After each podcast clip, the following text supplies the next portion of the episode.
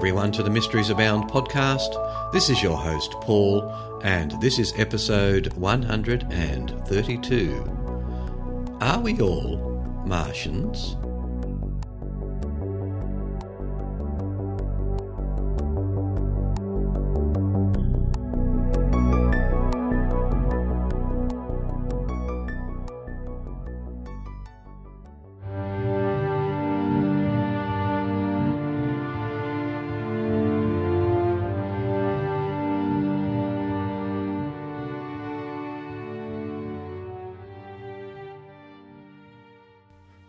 Ludwig Leichhardt arrived in 1842, Australia had been thoroughly explored only along its southern fringes. There were no great river systems, as in North and South America, to lead explorers into the dry, harsh interior. Few men were less prepared than Leichhardt to reconnoitre this wilderness. The dreamy son of a Prussian farmer, he had studied at the universities of Göttingen and Berlin, aiming to be a doctor. There is no record that he succeeded. In October 1840, he deserted from the army and fled to Sydney. From the coolinterestingstuff.com website, The Unexplained Disappearance of Ludwig Leichhardt. Leichhardt was known for his eccentric ways. He wore a Chinese coolie hat and carried a sword because he was said to be terrified of firearms. His eyesight was as bad as his sense of direction. Nevertheless, he yearned to be the first to explore the land route from south to north along Australia's Great Dividing Range, from Sydney to Port Essington, a settlement near the continent's northern tip. He assembled a ragtag crew and convinced well to do Australians to finance the trek.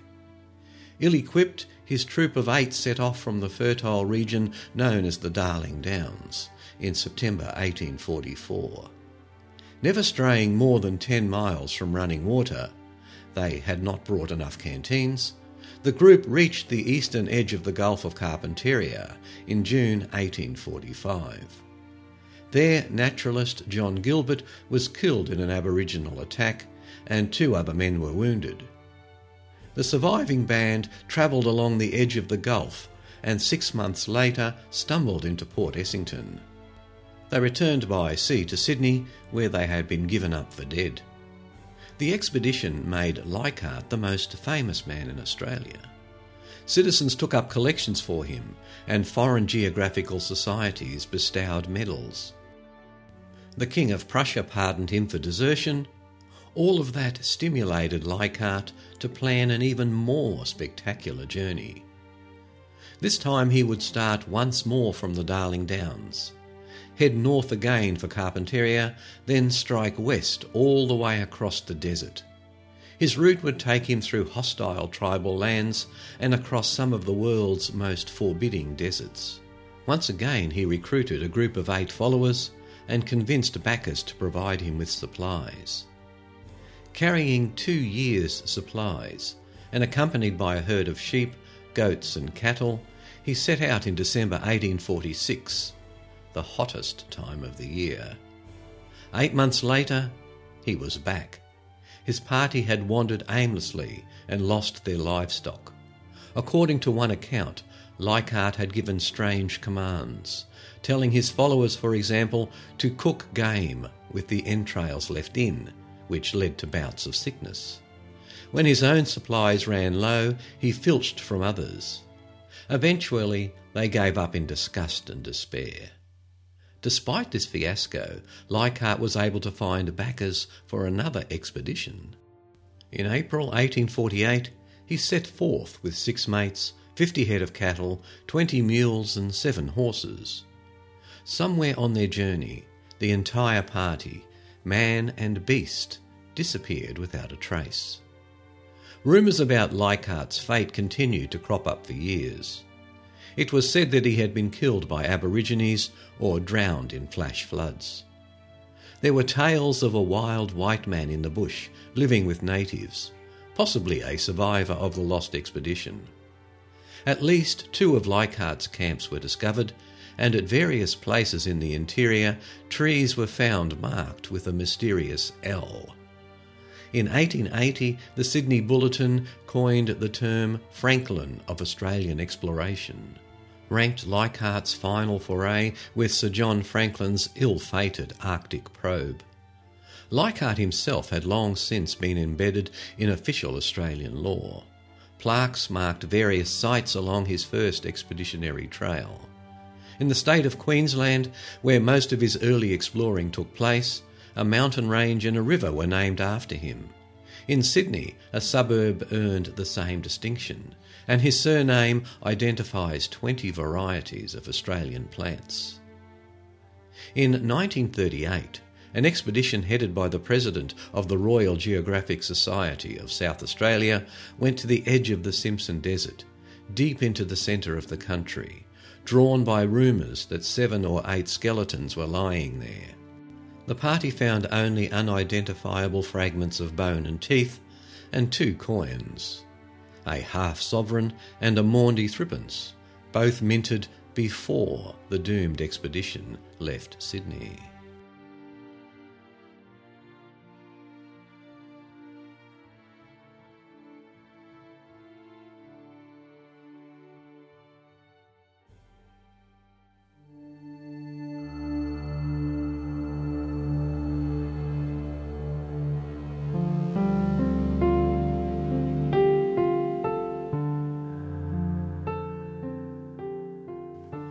Person's heart and brain have stopped ticking, and their respiratory and circulatory systems grind to a halt, it's time to declare death. The body has shut down, there is no more life. Or is there? A pair of papers published this week discuss evidence that certain parts of the body are still firing even days after the rest have stopped functioning. And it could change the way we think about organ transplants and time of death. From the sciencealert.com website. Hundreds of genes spring to life up to four days after death, scientists find. And this is written by Bec Crew. Led by microbiologist Peter Noble, a team from the University of Washington has been investigating the gene activity in deceased mice and zebrafish prompted by previous research that identified a handful of genes in human cadavers that were active more than 12 hours after death. The researchers ended up identifying more than 1,000 genes that were still functioning even days after death. But it wasn't likely they were taking a bit longer to sputter out than the rest of the body. They actually increased their activity. In mice, 515 genes were seen kicking into gear and were functioning at full capacity up to 24 hours after death. In the zebrafish, 548 genes retained their function for four whole days after the animals had died before showing any signs of winding down. The team figured this out by measuring the fluctuating levels of messenger RNA mRNA present in the mice and zebrafish as they died, and up to 96 hours afterwards. mRNA is kind of like a blueprint. It tells our genes which proteins need to be produced by which cells. So if there's more mRNA in a cell, that means more genes are currently active. What's maybe even stranger than that is the fact that these post mortem genes weren't just any genes. They were the kind of genes that ramp up during emergencies. As Mitch Leslie reports for Science magazine, we're talking about tasks like stimulating inflammation, firing up the immune system, and counteracting stress. Some of the genes they identified usually switch on to help form an embryo, and then are never heard of again, except after death, apparently. What's jaw dropping is that developmental genes are turned on after death, Noble told Leslie. It's not all beneficial genes, though. The team also found that certain genes that promote cancer growth also sparked after death in these animals, prompting the researchers to suggest that in a newly deceased corpse, the body reverts to the cellular conditions of a rapidly developing embryo. Maybe building a new body and trying desperately to reanimate a dead body are pretty much the same thing to the hundreds of zombie genes. Though these hard-working genes will never be strong enough to actually get the job done and bring a dead mouse, zebrafish, or human back to life, understanding what they're doing and why could have a massive impact on patients living with transplants.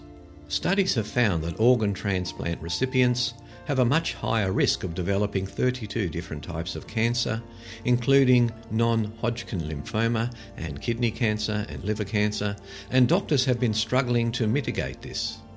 While transplantation is a life saving therapy for patients with end stage organ disease, it also puts recipients at an increased risk of developing cancer, in part because of medications administered to suppress the immune system and prevent rejection of the organ says Eric A. Engels of the US National Institutes of Health's National Cancer Institute. The cancer risk among transplant recipients resembles that of people with HIV infection, whose risk is elevated for infection related cancers due to immunosuppression. The crazy amounts of immune suppressing drugs transplant recipients have to take to make sure their body doesn't reject the organ could partly explain the heightened risk of cancer but active post mortem genes in the organ could also be at play, Noble told Science magazine. The papers have been published on a preprint website, and we need to stress that they have not yet been peer reviewed. And if you visit the show notes, there's actually a link to these if you'd like to read them. By publishing them online, Noble and his team are inviting researchers to get in early and critique their work before it's submitted to a journal, which is awesome but it means until these results are independently verified, we need to remain sceptical. This is especially pertinent seeing as familiar findings still need to be achieved in humans, not just lab animals. But none of us would argue that we've got death even remotely figured out. So, this could be the beginning of a whole new way of defining what it means for us to be alive, dead, and not quite done. We can probably get a lot of information about life by studying death, says Noble.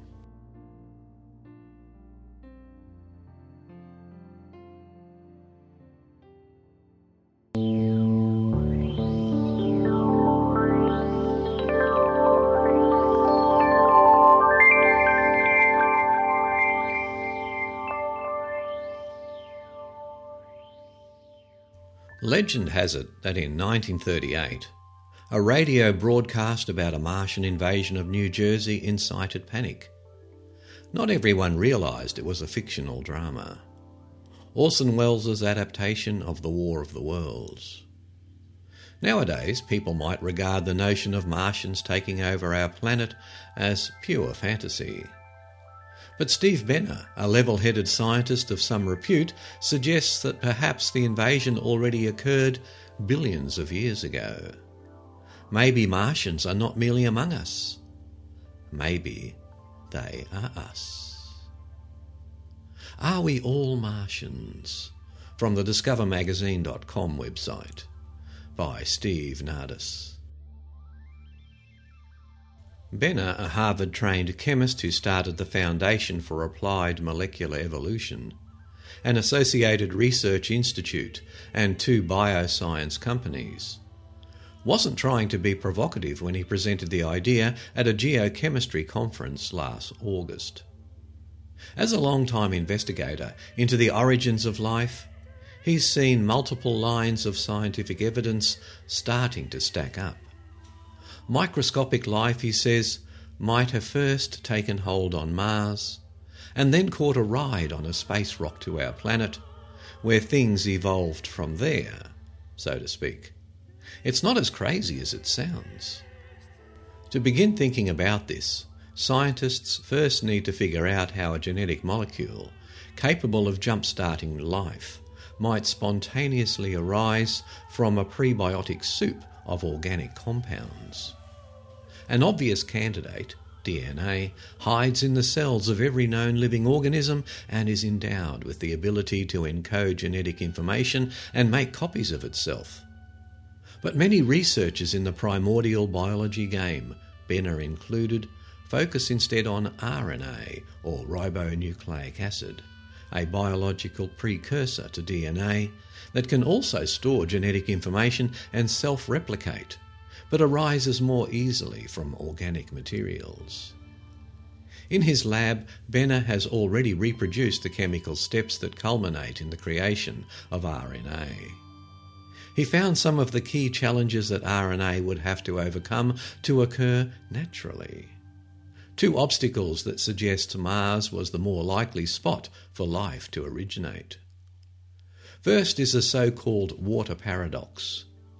Around 4 billion years ago, our planet was inundated with water, many geologists have concluded. That's problematic because water corrodes RNA, literally making it fall apart. Mars, on the other hand, was significantly drier and more hospitable to RNA. Next, you have to deal with the tar paradox, as Benner puts it. If you take organic material and give it energy, it does not form life. It forms something more like asphalt or tar, he says. Heating table sugar or sucrose, an organic compound for example, turns it a sticky brown. Similarly, if you leave a pot of chicken gumbo on the stove too long, you'll end up with a charred mess. In 2003, Benner began working to coax ribose, a form of sugar comprising the R in RNA, to emerge from the proverbial pot rather than devolve to tar, asphalt, or some other blackened goo. He found a possible answer in silly putty, of all things. The malleable compound contains borate, a substance that seemed to protect organic compounds like ribose from going the way of caramelized sugar. But by 2011, Benner says, despondency set in when subsequent experiments indicated that it was not ribose the borate was stabilizing, but another similar sugar.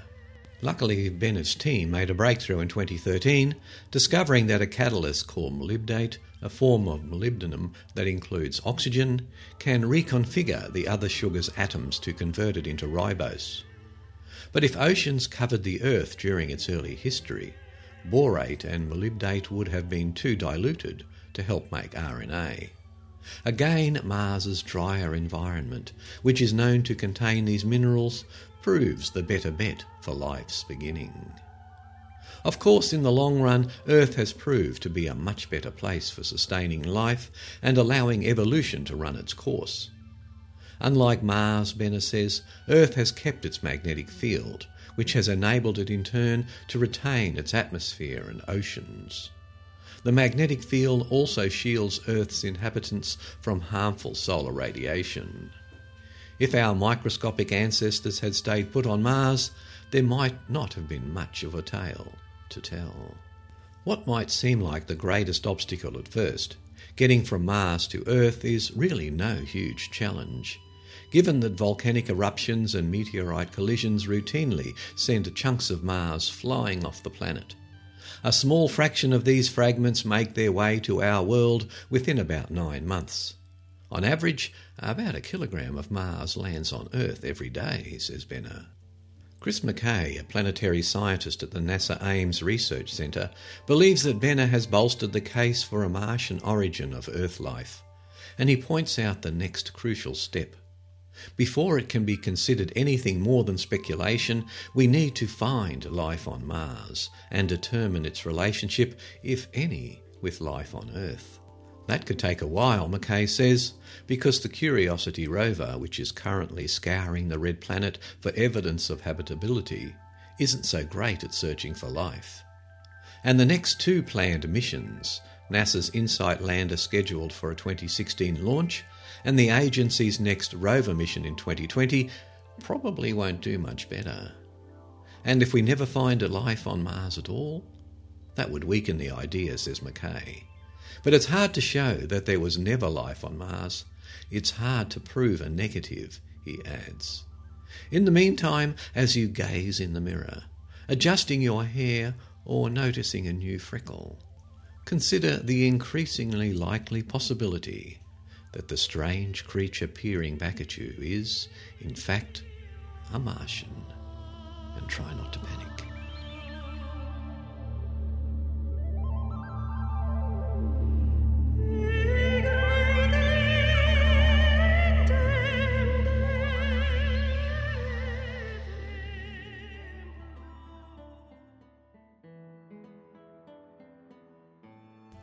From the Guardian.com website Jesus' wife Papyrus is probably a fake, say experts. A Harvard professor who caused a huge splash when she unveiled a small fragment of papyrus that she said referred to Jesus being married now says it's likely to be a forgery. Harvard Divinity School professor Karen King revealed the piece of papyrus in Rome in 2012. The fragment written in Coptic included the phrase, Jesus said to them, My wife. Right from the beginning, it sparked controversy and debate among scholars. Doubts about its authenticity emerged almost immediately. King said it is more likely than not that the fragment is a modern forgery. She cited an investigative article published last week on the website of The Atlantic magazine that raised questions about the owner of the papyrus, Florida businessman Walter Fritz. The Atlantic also was the first to report her concession that the papyrus is likely to be a fake. If you ask me today which direction I am leaning more towards, ancient text or a modern forgery, based on this new evidence I am leaning towards modern forgery, King told Associated Press. The Atlantic found inconsistencies in Fritz's story about how he came to acquire the papyrus, and in a document he gave to King purporting to authenticate it. This evidence does make a difference in judging whether it was a forgery or not, and it pushes the evidence towards it being a forgery, King said. A valid telephone number could not be found for Fritz. In an email sent to the Associated Press on Monday, Fritz included a letter he sent to the Atlantic in which he denied forging, altering, or manipulating the papyrus or its inscription. Mark Goodacre, a professor of religious studies at Duke University in North Carolina, says doubts about the fragment were raised within hours of King exhibiting the text at a conference room in Rome. When you show something like that to people who spend their entire lives staring at these things, a lot of them could straight away tell there was something fishy about it, Goodacre said. He credits King with having a lot of guts to acknowledge that she could have been duped. King said she has always maintained that the fragment wasn't evidence about whether or not Jesus was married. It's at most a part of the early Christian story about should Christians marry and so on and so forth, she said. She added that she is not happy about being lied to, but felt oddly relieved after reading the Atlantic article. I think having the truth is always kind of centering, she says. David Hempton, Dean of Harvard Divinity School, said in a statement that its mission is to pursue truth through scholarship, investigation, and vigorous debate. The school is grateful to the many scholars, scientists, technicians, and journalists who have devoted their expertise to understanding the background and meaning of the papyrus fragment, Hempton said.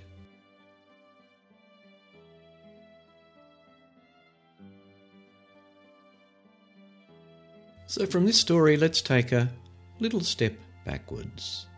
Some of you might find this a little bit confronting, this story.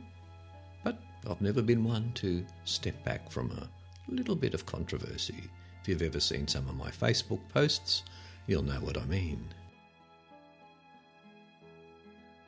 From the AncientOrigins.net website, an article by Mark Pinkham. The truth behind the Christ myth. Ancient origins of the often used legend. What is the origin of the legend of the Christed Son, who was born of a virgin on December 25th? I am sure you are familiar with his legend, which states that he was born in a manger surrounded by shepherds and then grew up to be one with his Father in heaven. And most certainly you'll recall the sequence of events when this Christed Son gathered together his important disciples before enduring his death by torture and his subsequent resurrection. And finally, there is the scene at the end of his time on earth when he prophesied his return and then ascended into heaven. Now, for my question to you Who amongst you is mumbling under his or her breath, This can only be the legend of the Christians Jesus Christ?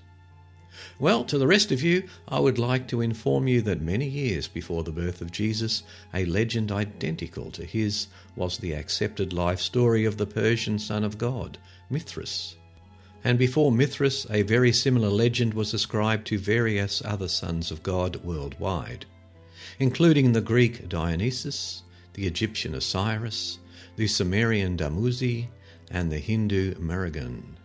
In fact, if we keep going back in time many thousands of years earlier, we will discover that this universal legend actually began with the Green Man, the son of a virgin goddess who was born, died, and finally resurrected each and every year.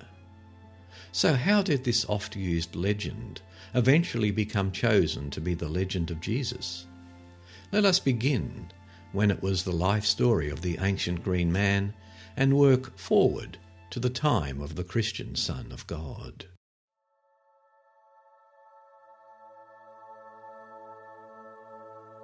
During the Neolithic Age, which was the era when, as some say, God was a woman, the goddess and her son, the Green Man, were venerated by people worldwide for annually bringing forth the earth's material abundance. A universal legend about them arose that began with the annual impregnation of the virgin earth goddess by the sun, the Father in heaven, and the subsequent birth of her son, the Green Man. This important event occurred annually at the time of the winter solstice, when the spirit of the Green Man that had been slumbering underground in the underworld was shaken back to life. But although his dormant spirit had been stirred, it was not yet fully awake.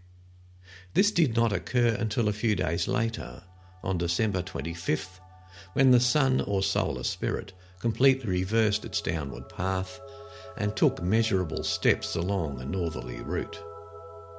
This was an important, as above, so below event. It was believed the renewed and revitalized solar spirit above in the heavens had reawakened and revitalized the spirit of his son below and inside the earth and now the future green man could begin his annual gestation period within the womb of his mother, the virginal earth, in anticipation of receiving a new, resurrected body in the spring. The legend of the goddess and the green man then skips to the vernal equinox, when the green man is ready to finally emerge from the womb of his mother. This is the time when the male light equals the female darkness, and their male female polarity fully unites to produce a fresh infusion of life force to cover and fertilize the land. The fetal body of the green man is now ready to push out of the womb of his mother earth in the form of the new tender sprouts of spring. Soon his annual resurrection will be complete. This will occur on or around the same day as our Easter, a modern holiday associated with the much more recent resurrection of another son of a virgin. The legend of the Green Man then covers the hot summer months, when the sun rapidly matures as the rapidly maturing vegetative growth of nature. He matures so fast, in fact, that the Green Man not only becomes one with his Father in heaven, but he even mates with and inseminates his own mother. Their cohabitation produces a second infusion of the fructifying life force on Earth and manifests as a second proliferation of vegetation and accompanying harvest. Ultimately, this event would serve to hasten the green man's demise, and soon he would die again with the decaying vegetation and the falling leaves of autumn. The cause of his death? The sacerdotal interpreters of his legend would later assert that it occurred because of the sins of humanity. It was believed through original sin humanity had given up not only its own right, but the right of all life on earth to achieve eternal life. At the close of the Neolithic Age, when civilizations arose in place of a purely agrarian culture, the ancient legend of the goddess and green man expanded and took on religious overtones. It became a standard myth that was annually recited and dramatically staged in temples and the mystery schools of the new fledgling cities, nations, and empires.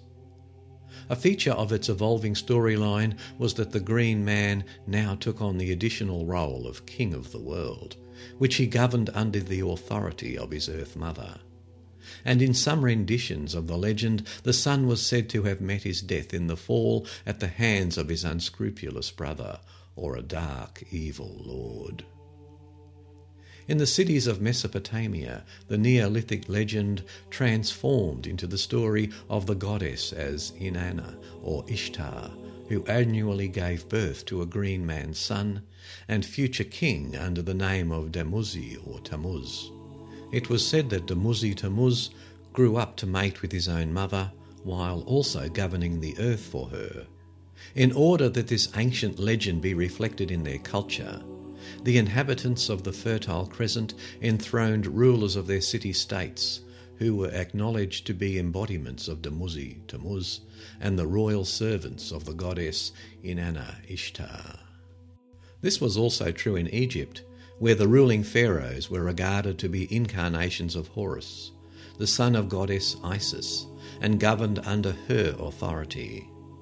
But in the land of Kemet, although the spirit of the incumbent pharaoh was Horus, his physical body was formed by Seth, the god who governed the crystallization of energy into physical flesh.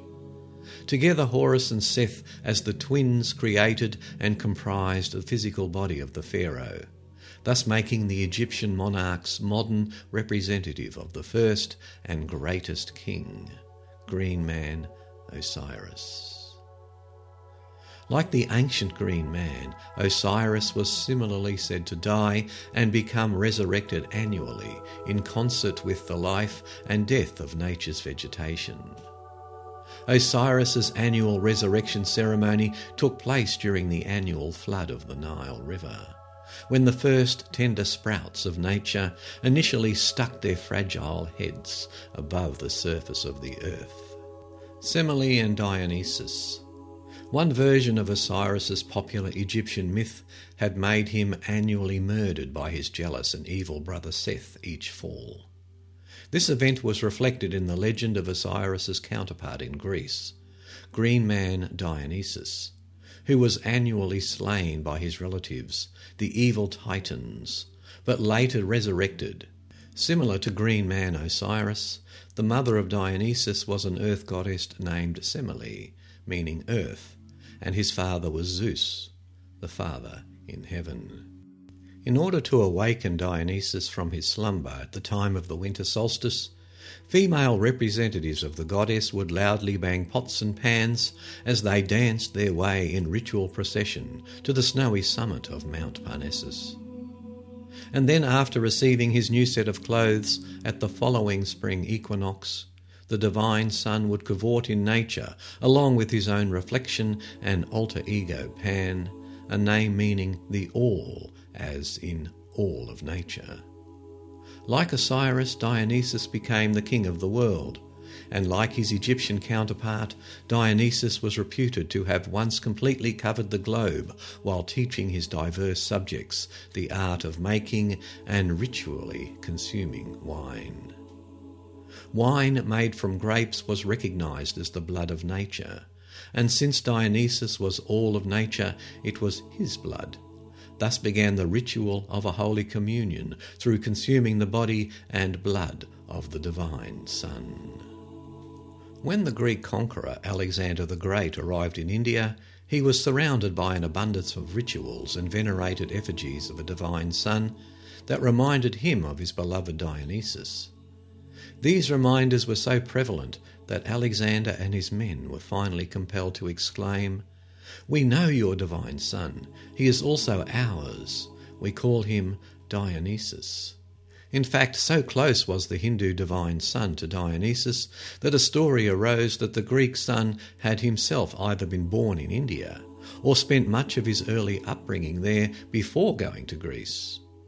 A town named Nyssa, which is the same name as Dionysus's birth town in the west, was subsequently discovered in India and the divine son of the Greeks and Hindus became synonymous. The name Dionysus denotes the god of Nyssa. Similar to his counterpart, the forever young and effeminate Dionysus, the Hindus' divine son was the prepubescent Murugan, meaning the beautiful. His other names included Sanat Kumara and Kartikeya, a title denoting son of the Pleiades.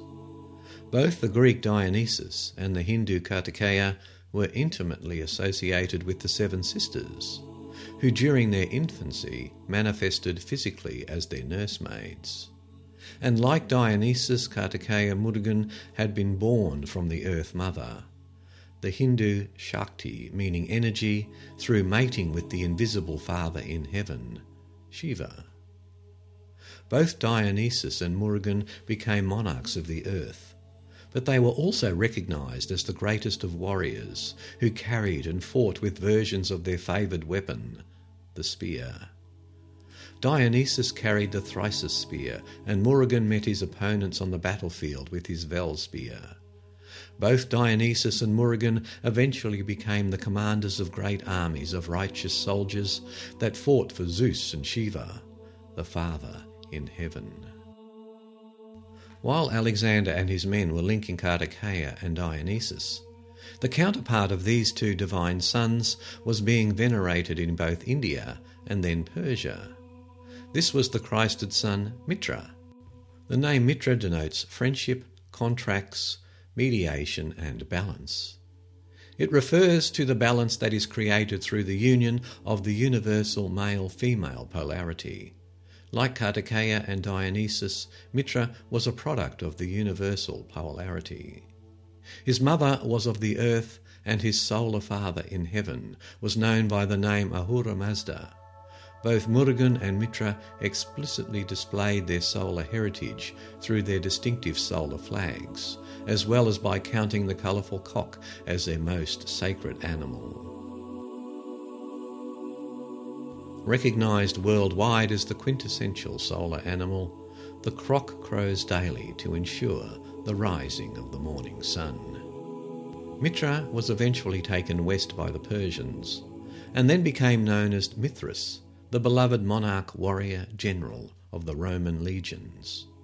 Mitra, as Mithras, became identified as the spirit embodied by the many Roman emperors who sat upon the throne of the world while proclaiming themselves to be its universal king. By another name, Mithras was Sol Invictus, an epithet synonymous with the solar father in heaven. In order to honour his beloved Mithras, the Emperor Charlemagne chose his day of Sunday, the day of the sun, to be the holiest day of the week. Now it is time to draw in the legend of Jesus, believed to be the Christian Son of God, who remains today one of the last incarnations of the ancient green man.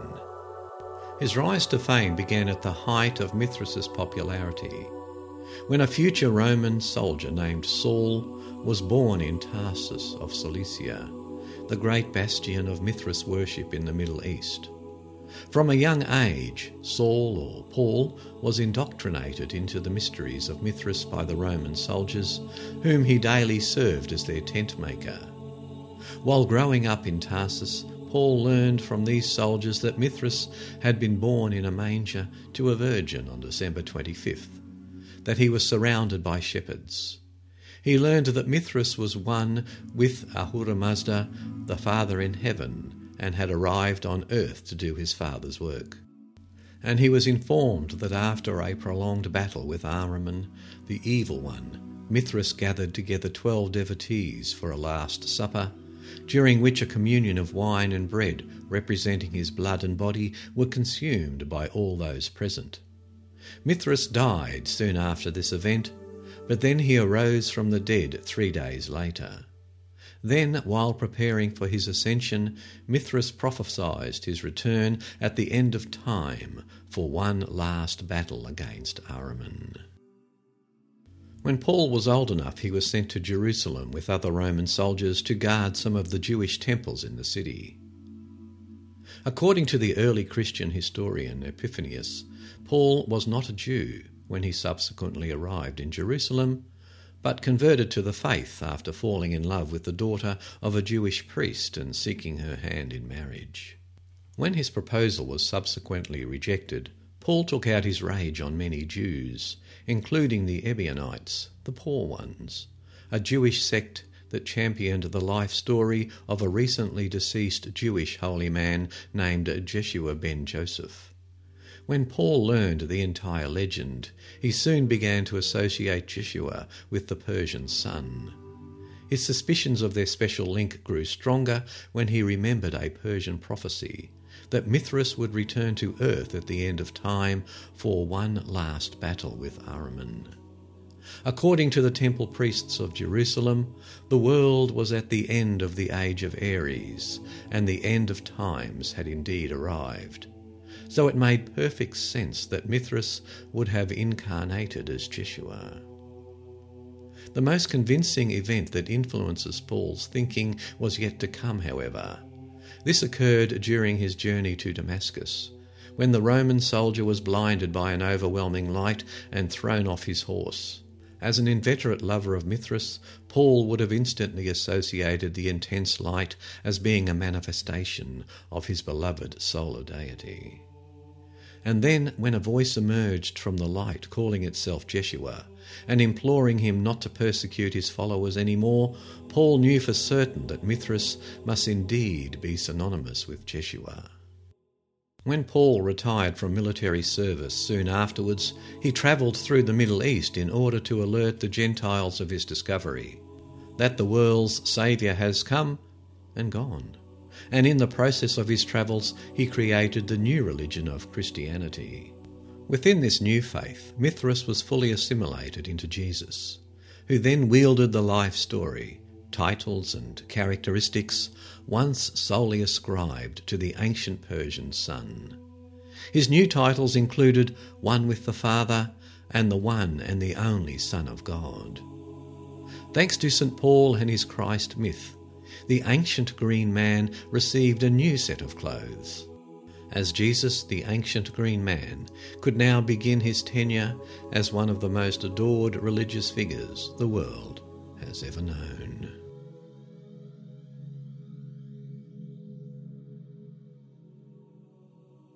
And if you visit the show notes at origins.info, click on the link to episode 132 in the Mysteries Abound podcast show notes, and then on the link to this article, you'll not only get the full text, but there are also a number of great photographs and paintings and drawings associated with it.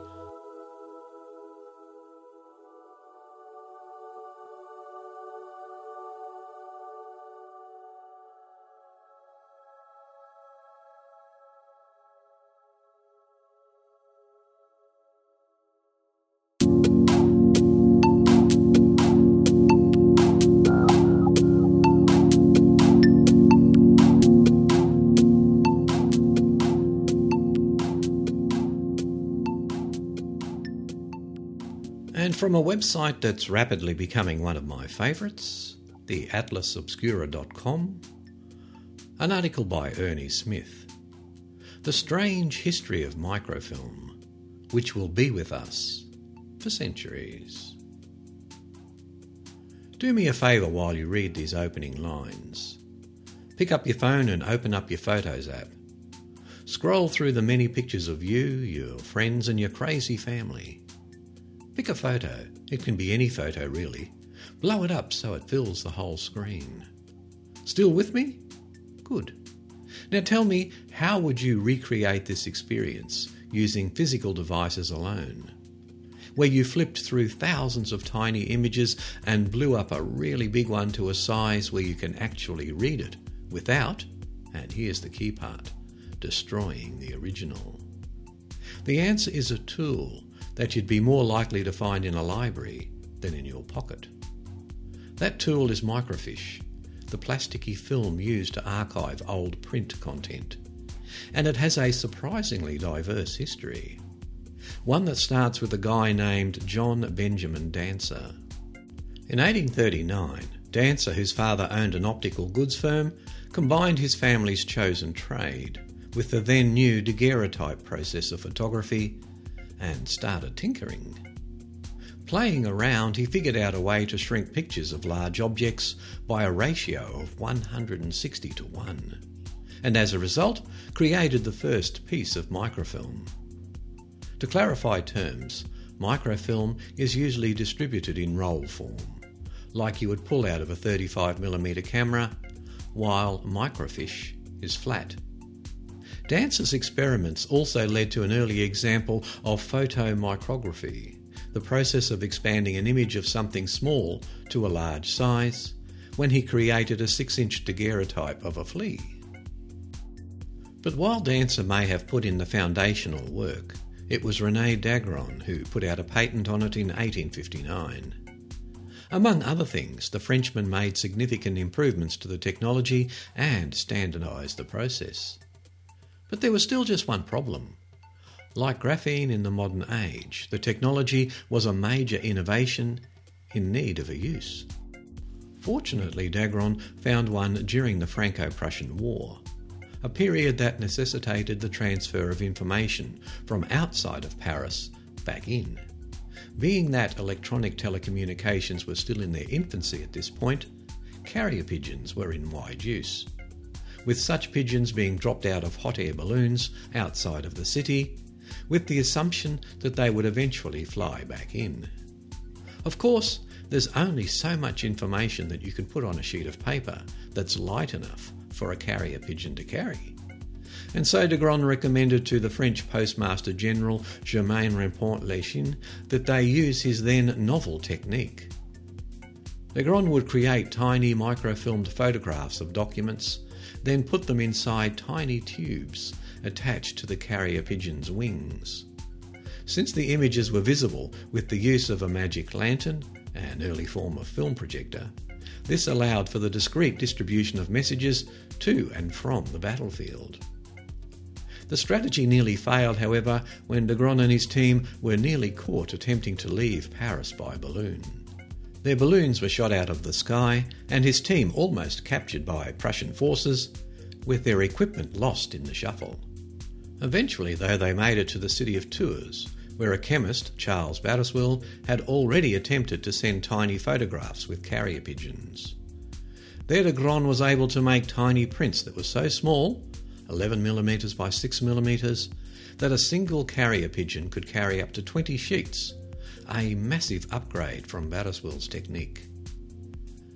Dagron's technique was successful. More than 150 tiny sheets of microfilm were brought into Paris using it. But the Prussians soon caught on and tried to take the birds down. The Times, in an 1870 report, explained exactly how. It is said that the pigeon post is gone off, with sheets of photographed messages reduced to an invisible size, and which in Paris are to be magnified, written out, and transmitted to their addresses.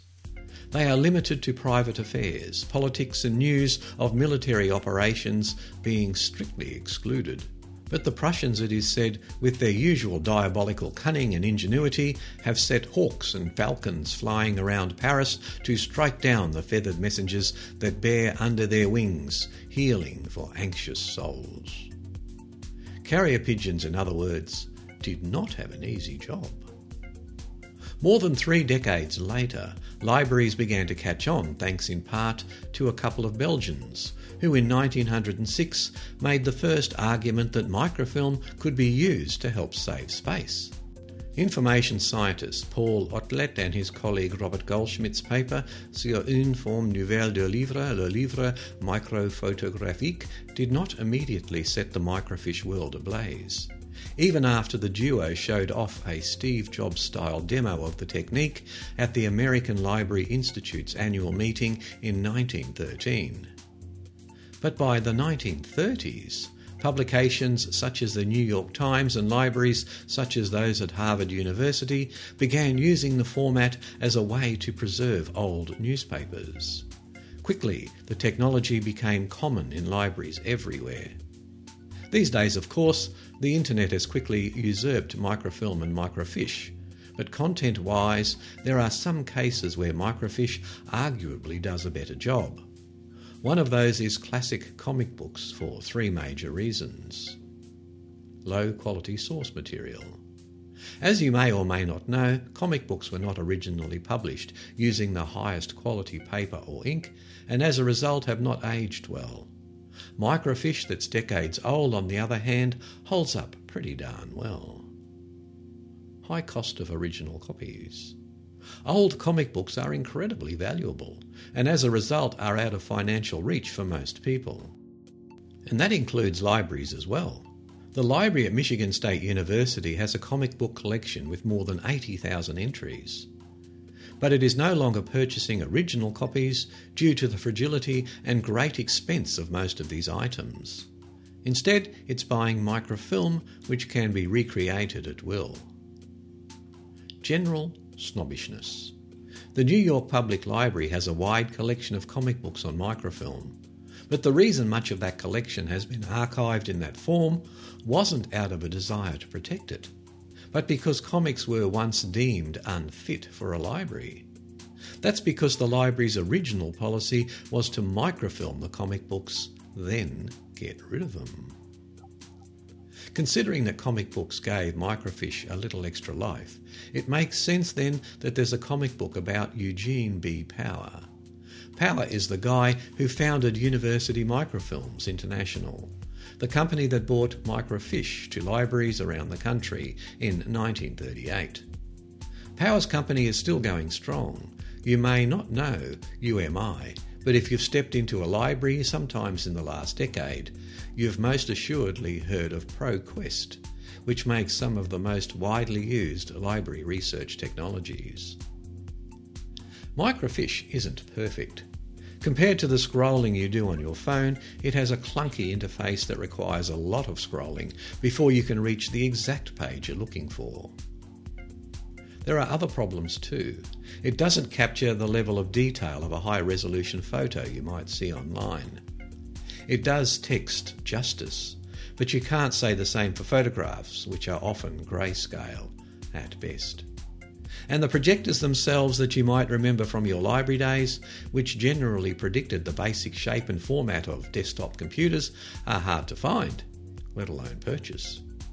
But here's the secret with microfilm that will ensure its existence for generations to come.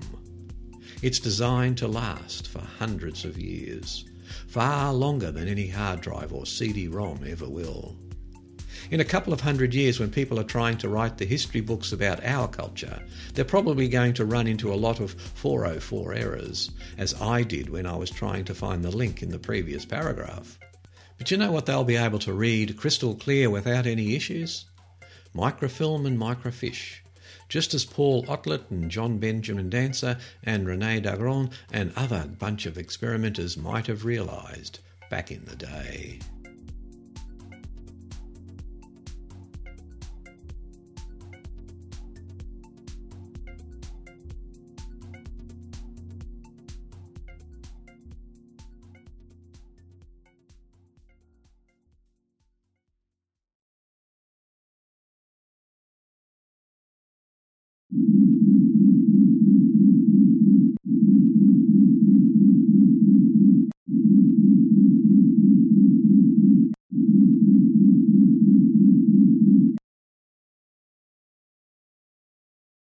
And from the sciencealert.com website. An article by Fiona MacDonald. A strange low pitched sound is coming from the Caribbean Sea, and scientists have never heard anything like it.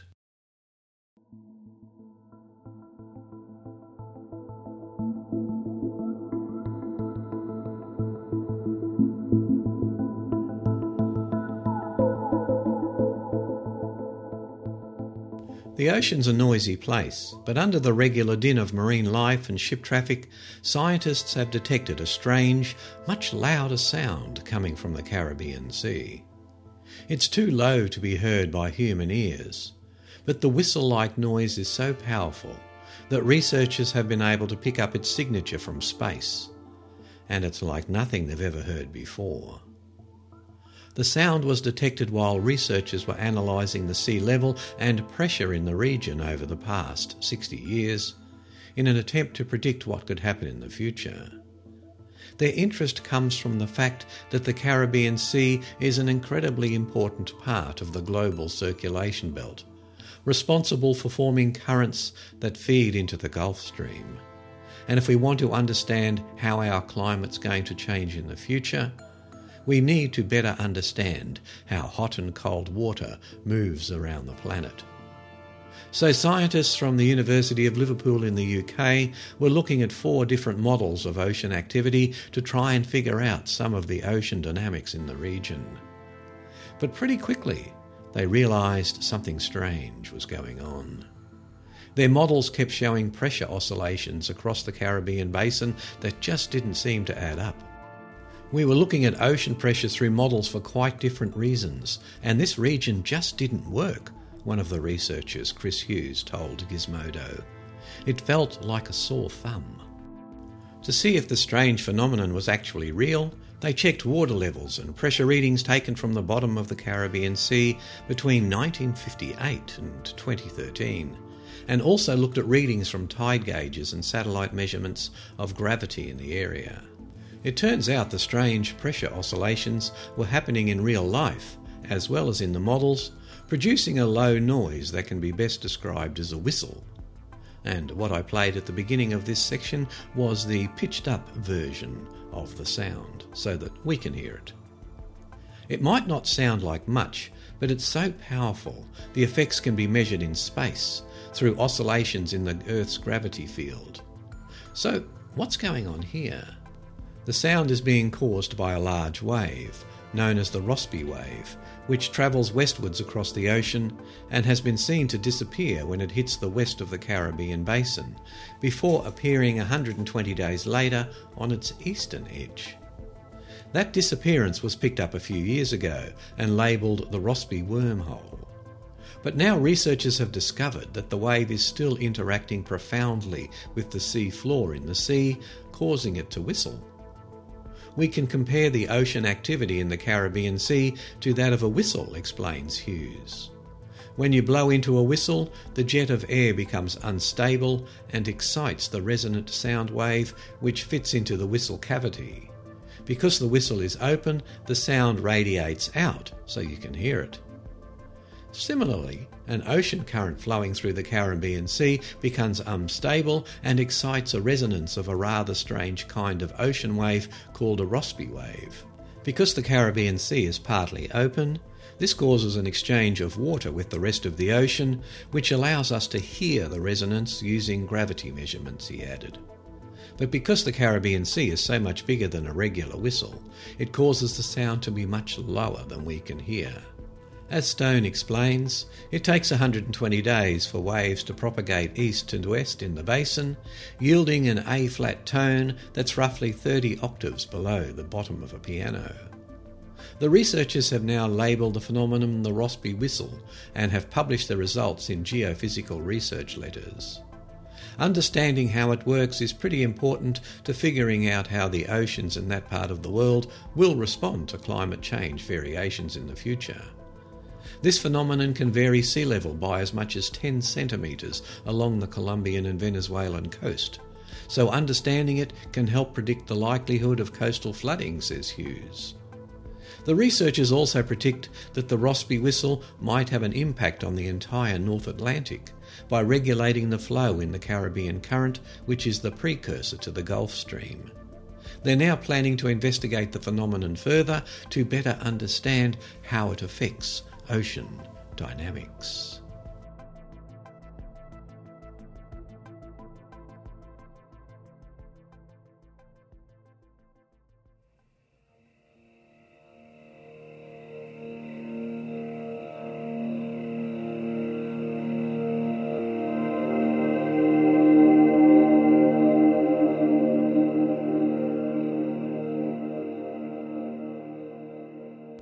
From the ferrocemento.com website, a seven foot tall hellhound skeleton unearthed near an ancient monastery in the UK.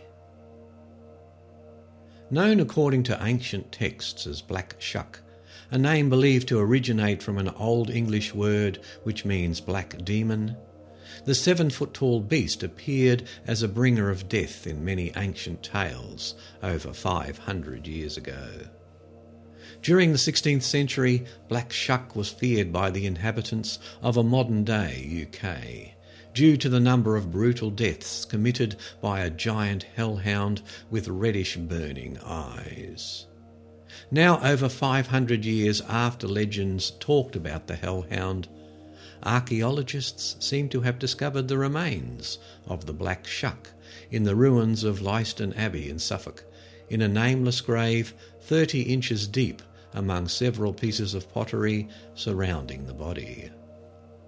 According to initial calculations, the remains belong to a male dog standing at least seven feet in height, weighing around 200 pounds. Is it possible that these remains belong to the legendary terror bringer that caused havoc among the population of East Anglia? The story of Black Shuck has to have originated from somewhere, and who knows, it could have originated from the dog which was buried here. Brendon Wilkins, project director of Dig Ventures, says. It's still an enigma why the remains of the feared Black Shuck rest under holy ground, despite all of the atrocities the monster dog had committed in the past. Local folklore states that the Black Shuck made its presence during a brutal storm on August the 4th, 1577, at Holy Trinity Church in Blythburgh, almost seven miles from Leiston in Suffolk. The fearful villagers found shelter inside the church, but despite the massive wooden doors guarding the church, the black shuck managed to enter. According to Reverend Abraham Fleming's book, A Strange and Terrible Wonder. This black dog, or the devil in such a likeness, God he knoweth all who worketh all, running all along down the body of the church with great swiftness and incredible haste among the people, in a visible form and shape, passed between two persons as they were kneeling upon their knees, and occupied in prayer as it seemed, wrung the necks of them both at one instant, clean backward, and in so much that even at a moment where they kneeled they strangely died. Radiocarbon testing seems to indicate that the remains of the beast correspond to the time when the black shuck was terrorising the population of East Anglia. It seems that not all legends are just legends, and despite many who believe that mythology is far from reality, this time science has proven it is not. The only question that remains is what else is considered as a mythology when in fact it is the ultimate reality. And if you visit the show notes, there is a photograph of the remains of the dog, although it's a little hard to tell how big it is, but the skeleton certainly does look large.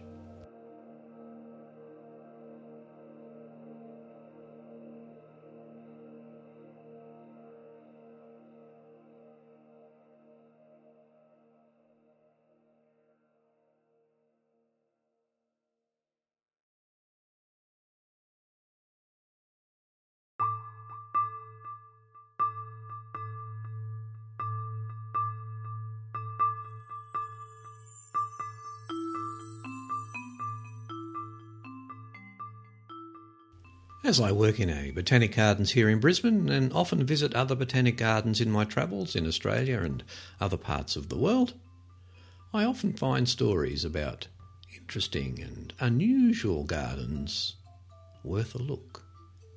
And I thought this one might be interesting to share with my listeners. Step inside the world's most dangerous garden, if you dare. The poison garden at England's Alnwick Garden is beautiful and filled with plants that can kill you. By Natasha Geiling. And it's from the Smithsonian.com website, just in case you were wondering. The Alnwick Garden is one of North England's most beautiful attractions, where acres of colourful plants invite visitors to wander through rows of fragrant roses manicured topiaries, and cascading fountains. But within Alnwick's boundaries, kept behind black iron gates, is a place where visitors are explicitly told not to stop and smell the flowers. The Poison Garden, home to 100 infamous killers. In 1995, Jane Percy became the Duchess of Northumberland, a county in northeastern England that stretches to the border with Scotland after her husband's brother died unexpectedly. With the title came the Alnwick Castle, the traditional seat of the Duke of Northumberland, It also serves as the setting for Hogwarts in the first two Harry Potter films. After the family took up residence in the castle, Percy's husband asked her to do something with the gardens, which at the time were a disused commercial forestry boasting nothing more than rows and rows of Christmas trees. I think he thought, that'll keep her quiet. She'll just plant a few roses and that be it, the Duchess says. But Percy did more than plant a few roses. In 1996, she hired Jacques Wirtz, a landscaped architect who had worked with the Tuileries in Paris and the gardens of the French president's residence to help reimagine the Alnwick Garden. Today, the gardens encompass 14 acres and attract over 600,000 visitors each year, making them one of North England's most popular tourist attractions. I realised if I could do something really great, if I had the right team, says the Duchess, but she knew she needed more than a good team. She needed something to set her project apart from the other gardens that dot the English countryside. If you're building something, especially a visitor attraction, it needs to be something really unique, she says. One of the things I hate in this day and age is the standardisation of everything. I thought, let's try and do something really different. The Duchess thought she might want to include an apothecary garden, but a trip to Italy set her on a slightly different course. After visiting the infamous Medici poison garden, the Duchess became enthralled with the idea of creating a garden of plants that could kill instead of heal. Another trip, this one to the archaeological site of the largest hospital in medieval Scotland, where the Duchess learned about soporific sponges soaked in henbane, opium, and hemlock used to anaesthetise amputees during 15th century surgeries, reinforced her interest in creating a garden of lethal plants. I thought, this is a way to interest children, she says. Children don't care that aspirin comes from the bark of a tree. What's really interesting is to know how a plant kills you, and how the patient dies, and what you feel like before you die. So the Duchess set about collecting poisonous plants for her envisioned poison garden. While selecting the 100 varieties that would eventually take root there, she had only one steadfast requirement. The plants had to tell a good story. This meant that exotic killers like South America's Brugmansia would mingle with more common poisons, such as laurel hedges. Hmm, Brugmansia, we actually have those in our botanic gardens here in Brisbane. They're beautiful plants, long trumpets. Hmm, don't play with them if you see them though. Anyway, back to the story. What's extraordinary about the plants is that it's the most common ones that people don't know are killers, the Duchess says. Visitors are often surprised to learn that the laurel hedge, nearly ubiquitous in English gardens, can be highly toxic. But some visitors have had experience with laurel's sinister side.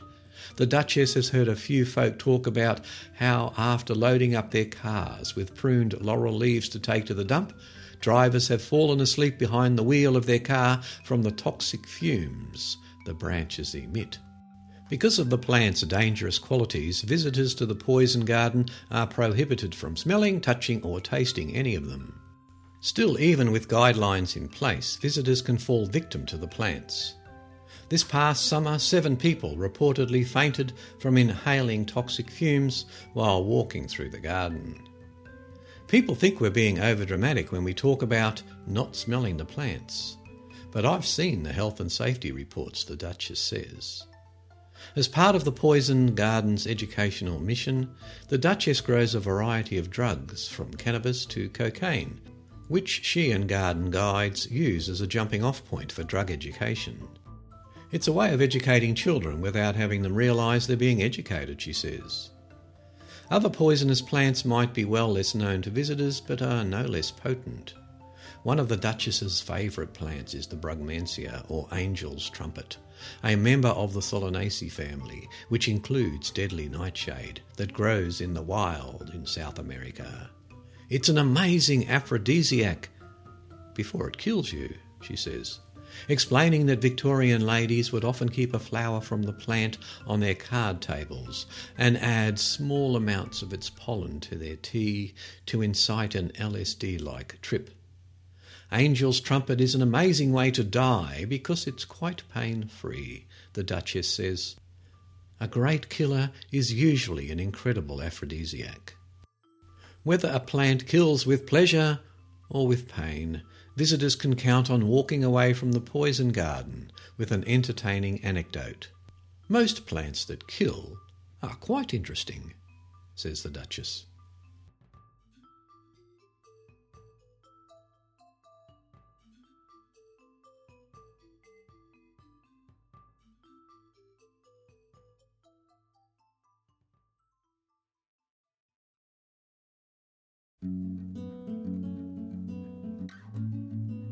The show notes for the Mysteries Abound podcast are kept at the Origins podcast website, origins.info.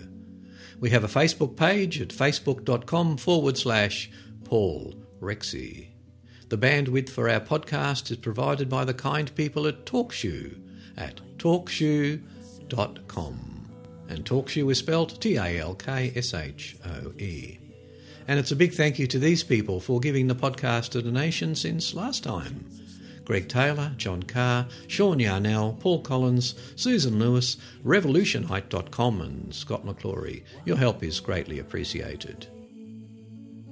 Now, I recently had a request from one of our friends, Marie Thompson, about a friend of hers who's very, very unwell on her third treatment for cancer and is finding the expense of the whole process extremely daunting with her health insurance not providing funds anymore.